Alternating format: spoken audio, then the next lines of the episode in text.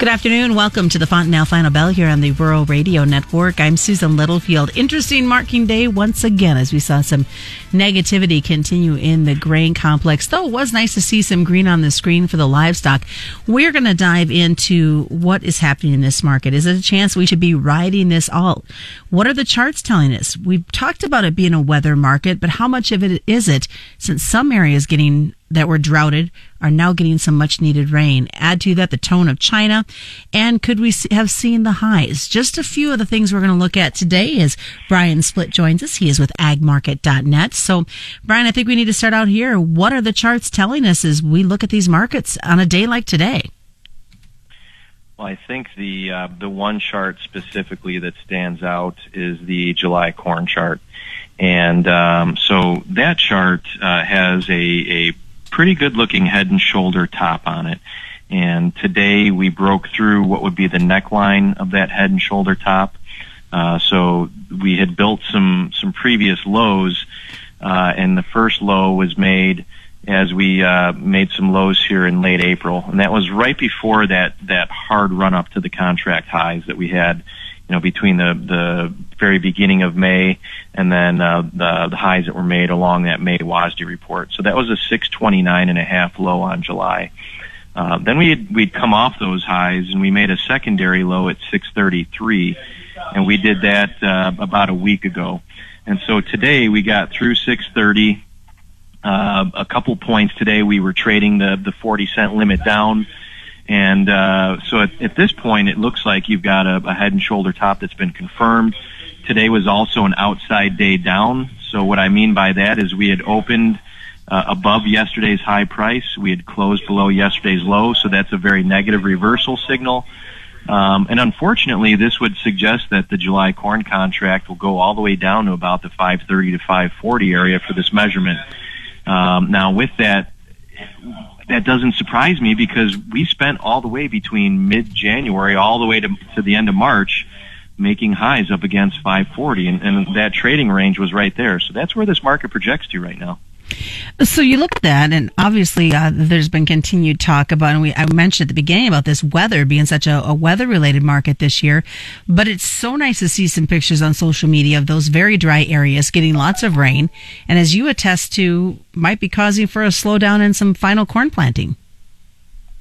Right. I had a, a client actually I talked to today, and he uh, farms near Goodland, and and two months ago the concern was how dry it was and uh, he wasn't sure that uh, he was going to be able to get all of his his intended acres to corn planted to corn because of how dry it was. And then it started to rain, and then it kept raining. And when I talked to him today, he said, "Brian, I've got half of my corn crop in, and now I'm not sure I'm going to get the other half in because of how wet it is." Uh, so, you know, his feeling is that he needs six to seven good drying days just to get back in the field and get some more work done. So, uh, you know, the, ta- the, the things have changed rather dramatically for him as far as the conditions of his ground. Uh, and, and things have changed just as, as quickly in the marketplace as well. And, and a lot of that is driven by this moisture uh, that has come through the Midwest. Uh, we've seen some moisture hit the northern plains into Canada. That's, a, that's helping some of their crop. Um, and and so that is is part of what's driving this this uh, risk off attitude right now in the agricultural commodities.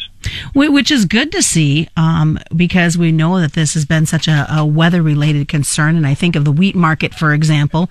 But as we look at the the bigger picture, this trading of bearishness, how long do you think it's going to last? Well, I think the market has a, a job to do and some of the the technical points below the market, we're going to see people start really shouting about those. So we talked about what the measurement is for the head and shoulder top on the on the July contract. Uh, as we look at the December contract, really the path of least resistance looks like it's down. There's not a lot of support between today's close and uh, really you get back into these early March highs around 486, 487. You've got the 100-day moving average at 491. You've got the uh, the gap that was left after the quarterly stock report at the end of March. That gap would get filled at 477 and a half. So there's an awful lot going on in that area. Uh, and and you know when you look at the whole rally that we've had from the lows made uh, in August all the way up to the contract highs, um, a full 62% retracement of that just takes you back to the high that we had on the January report. That that first bullish report that was a 465 and a half high. A 62% retracement of the whole rally takes you to 463 and three quarters. So um, I, I'm not going to to say that those downside targets are are out of reach. Uh, because of uh, the, these are just measurements that the chart is suggesting are possible. And to be honest with you, Susan, I would rather have that gap filled before we get to pollination, uh, and then get that out of the way before we get to a summer weather market, then have the market catch here and then go back up. Just because that's going to leave that gap as a target down the road.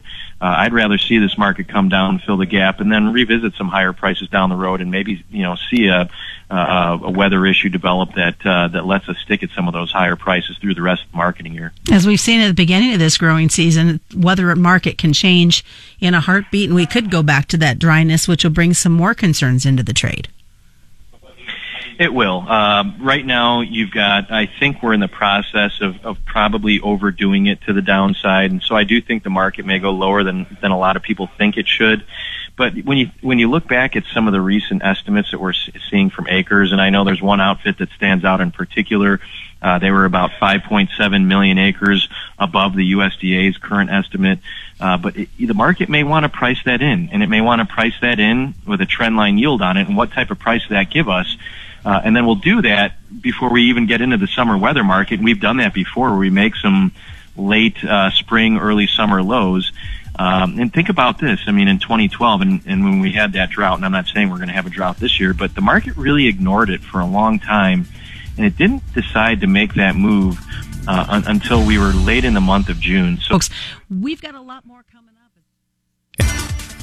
Welcome back to the Fontanelle Final Bell here on the Rural Radio Network. I'm Susan Littlefield, continuing that conversation with Brian Splitt. He is with agmarket.net. So as we look at what's been happening, uh, dive in a little bit to these soybeans. It seems like they've gotten on the struggle bus and they just cannot find out where the exit's at. And um, that bus, fortunately for soybeans, is driving slower than the struggle bus for corn. Um, it, it's going in the same direction, but I think uh, you know in the previous segment we had talked about this idea of corn picking up all these acres, uh, potentially pricing that in.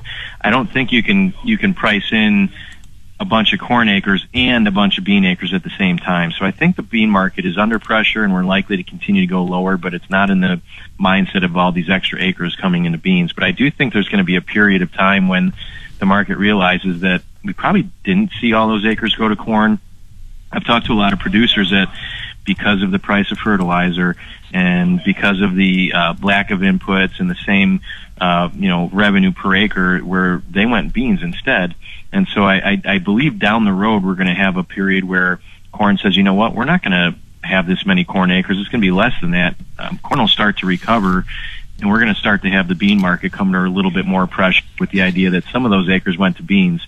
Um, now, we're also going to see the reproductive phase for corn come earlier in the year, and that's no secret. That happens every year. We're going to pollinate corn before we really fill the bean pods. Um, that's where I think the, the corn market will be the leader to the upside again once we get our domestic weather market going. But um, this November bean, uh, I guess if you if you just kind of put it in a in a matter of context, um, we have yet to test the lows that were made uh, right at the end of April.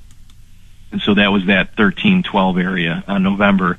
we're 1347. So we're a full 35 cents above that yet.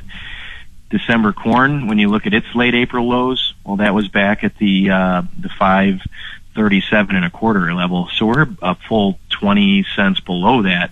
Um, so this corn market is is way ahead of the soybean market as far as the the profit taking from the funds and the pricing in of, of negativity on the fundamental side. Uh, I think it'll catch up to beans, but the, the corn market's going to find its lows first. What about this tone with China and our commodities? We saw a six day run where they were just buy, buy, buy.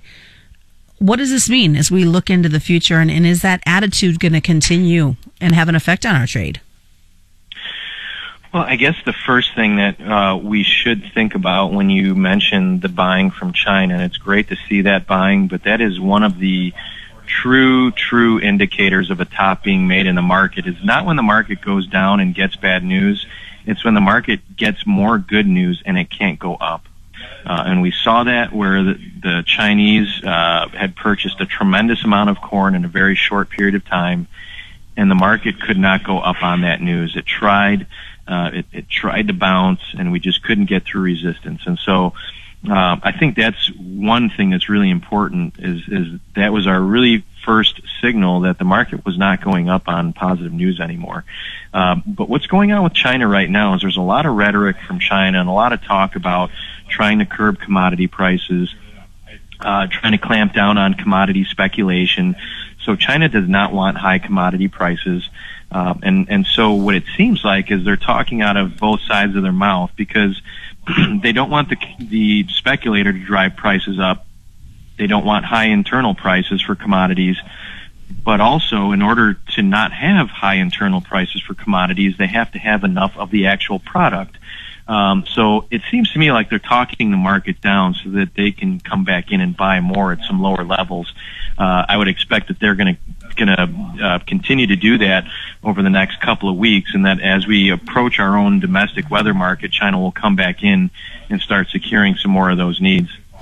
So, having said having said that, is there the possibility that we could see a secondary run on the market, or is those highs in place and we're just going to see some bouncing a little bit back and forth between the lows and the highs? Uh, so, Susan, my opinion is that the uh, the highs have been made uh, without a major weather event. So, without us actually um, turning into a real hot and dry uh, period. Uh, I think w- without a, a real event coming to fruition, yes, the highs have been made.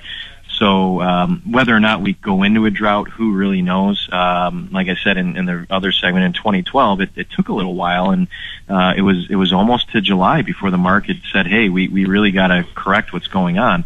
Um, now, I do think there will still be an event um, over the next 30 to 45 days where we say, "Well, wait a minute, we took this market too low.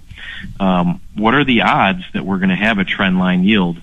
a trend line yield is three bushels an acre above our current record yield that we've grown real world conditions, not on the USDA's balance sheet. Best way for folks to get a hold of you, Brian? Uh, you can reach anybody at uh, agmarket.net at 8 uh, at uh, 844 for agmarket, so 844 424 6758. Uh, you reach me directly at 815 665 0463. Twitter is at BJ Splitt, and uh, our website is www.agmarket.net. And that is the Fontanelle Final Bell being brought to you by Fontanelle Hybrids and all your local dealers on the Rural Radio Network.